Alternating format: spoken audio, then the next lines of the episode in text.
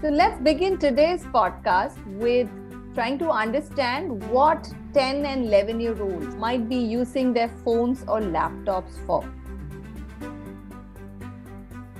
If you had to learn a new football tactic, can you tell me which app on your phone or laptop you might use? YouTube. YouTube. YouTube any day. If you had to learn a new art form, like say origami or starting a new watercolor project, I'm not sure if you guys like art, but what if you did have to, which app would you use? YouTube. YouTube. If you wanted to watch a certain movie, I don't know, do you, do you ever read the reviews of a movie before you go to watch it? Uh, not that much. Yeah, I do actually. Me, I either do it on Rotten Tomatoes or I do it on ChatGPT. I'll be completely honest right here. Okay. Have you ever used your laptop or phone to support you for any schoolwork or homework? Sometimes, so like my teacher will give some Tamil homework, so where she'll tell um, uh, you have to write some essay in Tamil, and I won't understand like how what to write for like one of you two words, so I'll so I'll just translate it in um, Google Translate. And like for like school exam preparations, I use uh, Excel for like arranging all my subjects and what all lessons are there. So, like Rohan, whenever I have my Tamil homework, I'm usually using Google Translate because sometimes I, I just can't get the words out. Also, when I have a school project um, and Google's not providing me with enough information, I immediately go to ChatGPT. It helps me a lot. But you, your first port of call is Google. Yeah, I first check in Google if it has it because Google is always 100% correct, though it might not always be like what you're asking. But the thing with ChatGPT is it has a chance of being incorrect. Wow. So, how did you figure out that Google is mostly 100% correct, but ChatGPT may not be? Uh, because um, if you look at how ChatGPT is made, its data comes if there's um, three or more references for something. If ChatGPT it's fed off the wrong information, then it would be like an answer that's not cor- actually correct. But the thing with Google is it shows you everyone's opinions. So you can choose whose opinion you can trust and whom whose you don't want to. Yeah, but for ChatGPT, it's it chooses for you. Okay, so for some of our listeners who probably are listening to this show for the first time, do you want to introduce yourself and tell them how old the two of you are? Um, so I'm Vidyut and I'm 11 years old. I'm currently residing in Chennai, India. Hello, I'm Rohan. I am 12 years old. I live in Chennai, Tamil Nadu, and I study in Chinmaya Vidyalaya. Welcome to the show. For those of you uh, who don't know me, I'm Sangeeta, the host of What's New Today, a kids and family podcast channel. And just before we began this show, Vidyut said that he'd use ChatGPT to generate a poem to introduce what What's New Today, this podcast channel, is about. Vidyut, do you want to read aloud what ChatGPT gave out? Sure.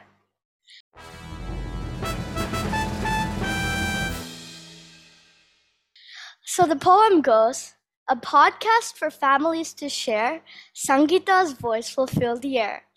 Kids will giggle, parents will grin as they listen in and tune in.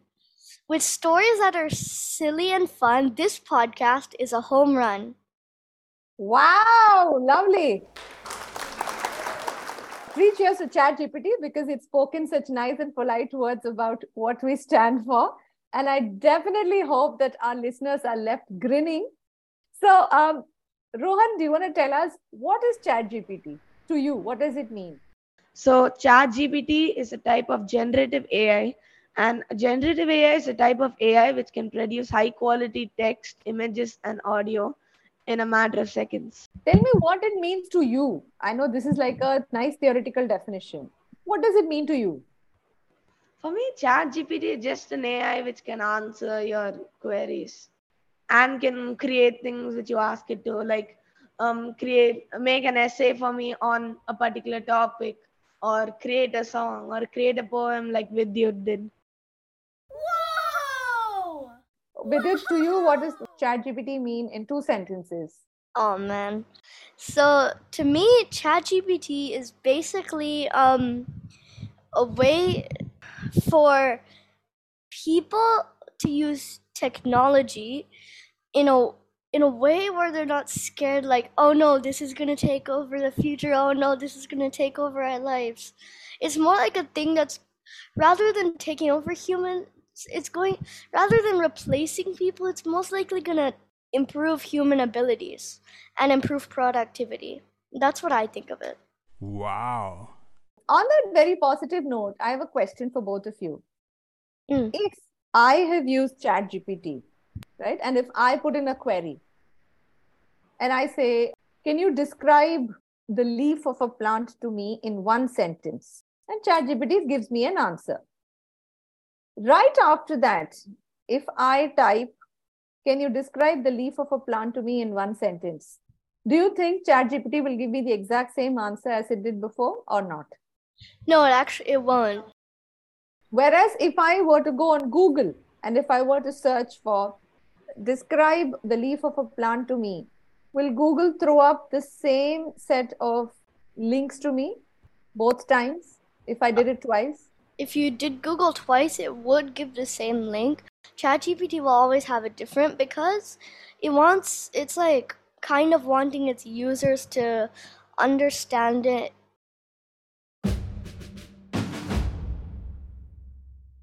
So now we've established how Google and ChatGPT work very differently. Why do you think ChatGPT generates a different answer each time? because uh, so it uh, the first time you asked it gave you an answer so if you ask it to regenerate so uh, it probably knows that you didn't get it so it'll keep on giving you a different answer until you uh, understand what it's saying just like vidyut said I know y'all are 10 and 11 year olds, and for you, probably schoolwork and homework dominates your use of ChatGPT at the moment. So, for people who've grown up, what kind of jobs will ChatGPT help them do? I actually think teachers, this may not be a popular opinion on people. Teachers, when they want to teach the class a particular lesson, there is like so much. They can ask ChatGPT, can you summarize all of this so that I can uh, to teach someone? Like, for example, in, even in Khan Academy, I was watching a TED Ed about um, the CEO, and he said um, Khan Academy is actually using GPT 4 to help the students uh, in math.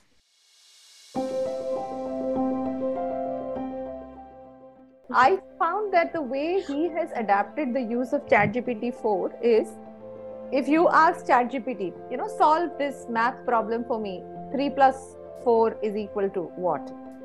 So the Khan Academy's version of ChatGPT 4 will not give you the answer.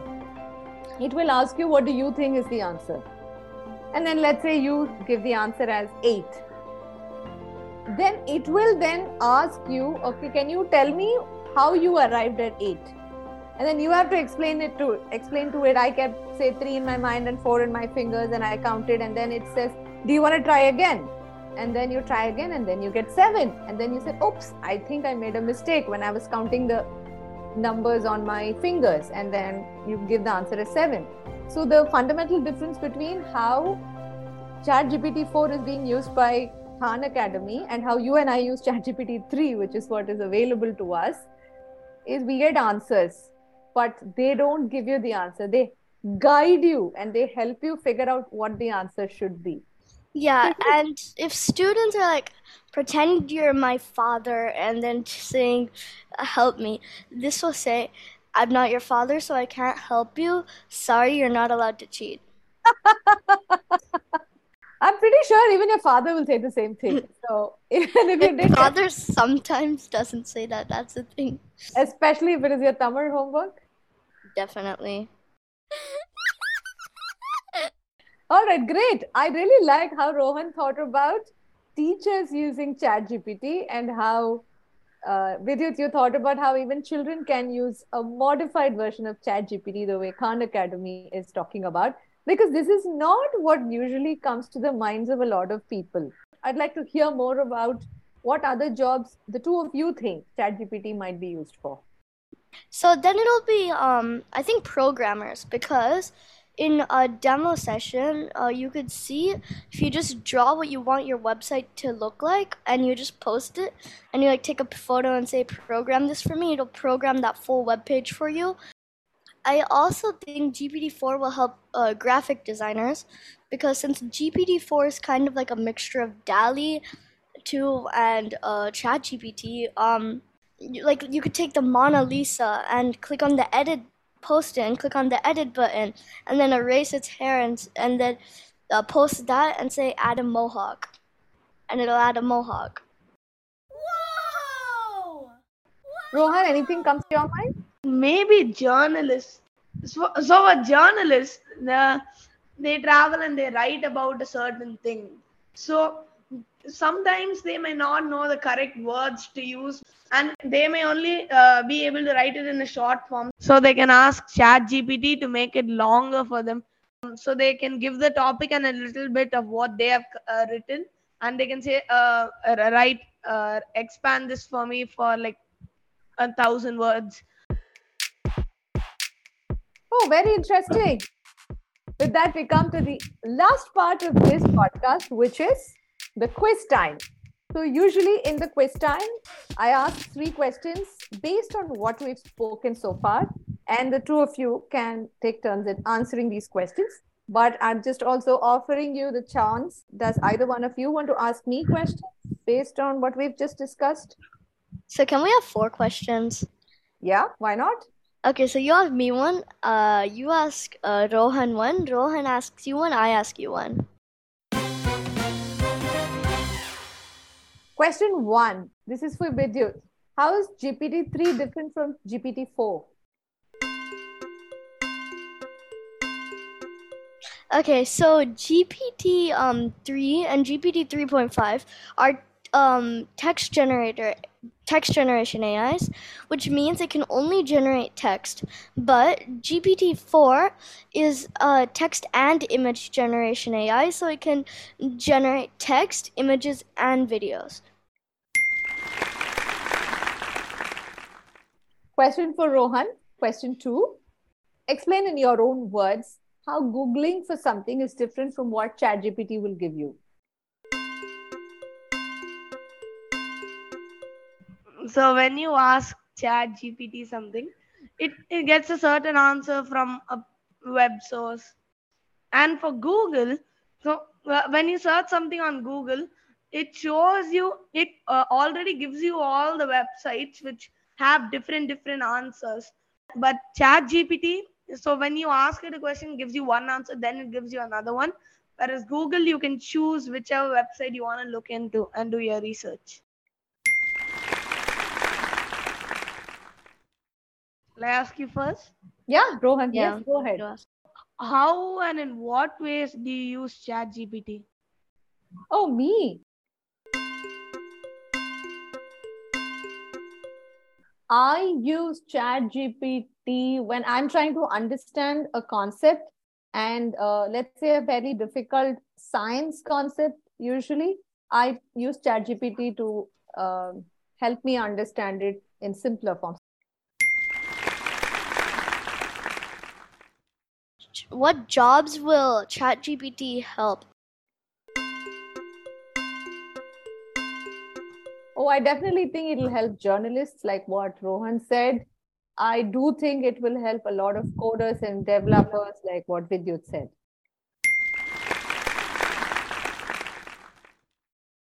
Or when I came in prepared to record this podcast about ChatGPT and you know words like generative AI, I thought it was going to be pretty easy and simple talking to 11 and a 12 year old. But it looks like the two of you have done a lot of research, or maybe just a lot of kids out there are like you who do know about these um, topics really, really well. I hope our listeners also found something interesting to take away from today's discussion. So, Vidyut and Rohan, how was your experience? Do you think your friends would like to hear about something like ChatGPT? Is that something that interests them? Yeah, I have many friends that will because like most of my friends are very interested in like coding and programming and all that stuff. So they will be very interested in a topic about ChatGPT. Uh, yeah. So, um, a lot of like Rohan said, actually, a lot of my friends um do programming. It's so I'm pretty sure it'll really interest them, and it'll spark some um creativity because it'll be like, this is out here. I'm gonna make something cooler. Whoa. All right. On that super creative note, thank you both once again. It was a lot of fun chatting with the two of you. And uh, that's it for this episode. New episodes drop on Monday and Friday on What's New Today. Thanks for listening.